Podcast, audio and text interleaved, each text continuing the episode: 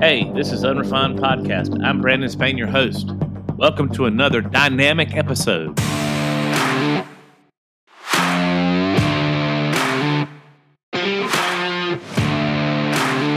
Hey, you guys, it's Brandon here. I'm just wanting to give a shout out to everybody out there, all the unrefined fans, and just talk about what's on my heart. Another riff, what's been going through my my heart, my brain, my whatever. And uh, one of the biggest things that I think has lately been going through my heart and my brain is uh, what I call the the story that we find ourselves in, and that's that phrase, that turn of phrase, is based on a book I read a long time ago, which I, I really don't recommend you read now because the guy's kind of off the reservation.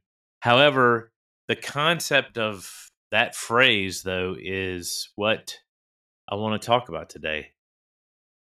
You know, so often we go to work, we come home, we eat, we watch a little TV or or whatever, and then we go to bed and we repeat that process, uh, you know, over and over and over. And it's it's almost like our lives are not part of something bigger. I think a lot of that has to do with the fact of that we don't know the story that we find ourselves in. We don't realize that we are in a ongoing saga, an epic of epic proportions that is called this world and the cosmological things that are going on in this world, the things that are around us, the the warfare, but also the victories, the trajectory that God is taking us.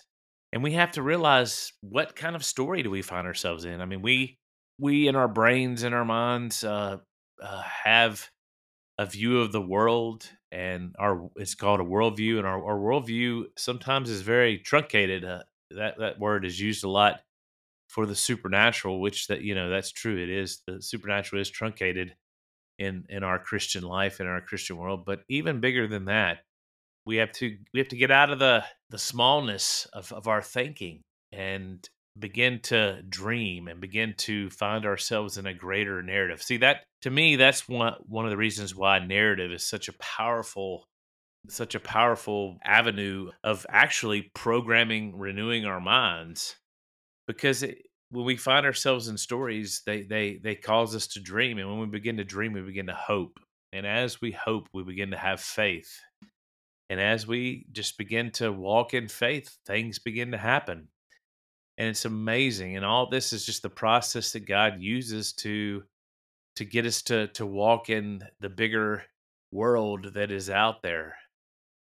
You know so often we look negatively at the world and and that's okay because there's a lot of negative things going on in the world and the interesting thing about narratives is the world actually knows how to use them better than we do as christians. We're we're try, we're starting to get a, a glimpse or a grasp on the importance of narrative and the importance of being part of something bigger than ourselves but we we still we still aren't quite there you know and so i just challenge you to, to to begin to think and find a story bigger than yourself. I mean it's in the scriptures. We are already part. If you're a born again believer filled with the holy spirit walking with god a disciple of jesus christ you are already part of a story that's bigger than yourself and part of reading the word is becoming a part of that story.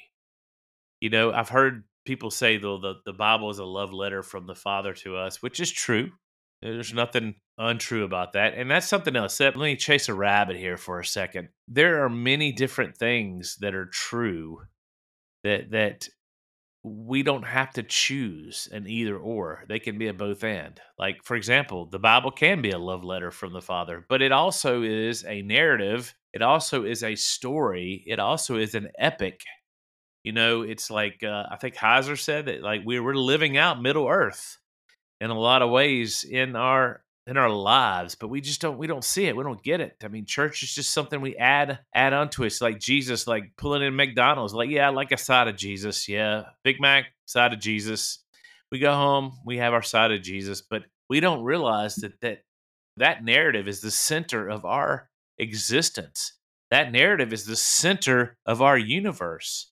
And if we begin to find our place in that narrative, we begin to find our purpose in that narrative. We begin to find our identity in that narrative, we begin to find our gifts in that narrative, then we begin to live the life, the, the abundant life that Jesus died on the cross to give us. He, he died on the cross to give us abundant life. And, and so many of us, including me, we're not living that abundant life. And we need to live that abundant life.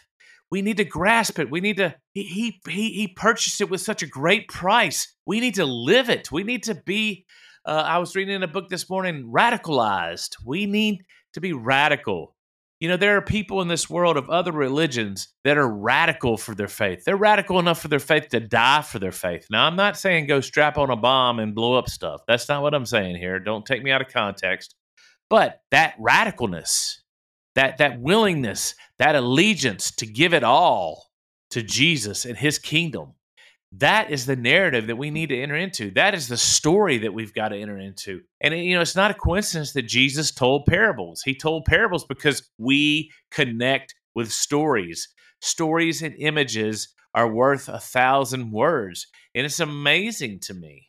Our imaginations were given to us as a gift, and the, and the devil has thwarted them and and and made them corrupted in ways, but at the same time, God wants to redeem those imaginations and He wants to use us to dream. And like I said earlier, as we dream, we begin to hope. And as we hope, it releases our faith. And as we as we release our faith, like Jesus says in Mark Mark 11, 24, we begin to move mountains. And and we need to see the mountains of our life moved by this entering in, into this why. Why do we exist? We are here. God put us here for a reason. He gave us a why. You know, then that why is bigger than than than ourselves. It's bigger than than even even receiving from God for ourselves. That that's that's that's a little a childlike faith. An adult faith is believing for God's kingdom and seeing his kingdom come on earth as it is in heaven. Hey, my unrefined friends. I just want to tell you guys that I am so thankful that you are my life some of our best fans uh, have been writing to us, and, and I, I just so encouraged about how lives are being transformed and people are getting something out of this podcast. I mean, that's what it's all about. That's why we're doing this is to glorify Jesus and to just look at the world and have a, a more open view of the seen and the unseen and the supernatural in the world. So while we're doing that, we're going to handle all different kinds of topics. But see, what I'd like for you to be involved in or part of is our members only group. Things that are coming in our members only group that are going to just blow your mind. Not to mention, there's going to be episodes in there that you won't be able to hear just on the normal episode channel. So make sure to visit our website at unrefinedpodcast.com and check out our members only community. I just can't stress the fact that, you know, we're after building a community and there's there's so much out there, you guys, and there's so much coming. I really believe we need to build these strong communities of Christ followers to, to be able to handle what might be coming in the in the future days. We're sure that you'd be a good fit, and we cannot wait. I can't wait to see you there. The story is so much bigger than us, and that's one of the things I think is really awesome about being kind of on the fringe of different things and learning all the new things that I've learned about Genesis 6 and, and different stuff like that is that I get to participate in, in a grand scale of, of a story. And I might have a small role.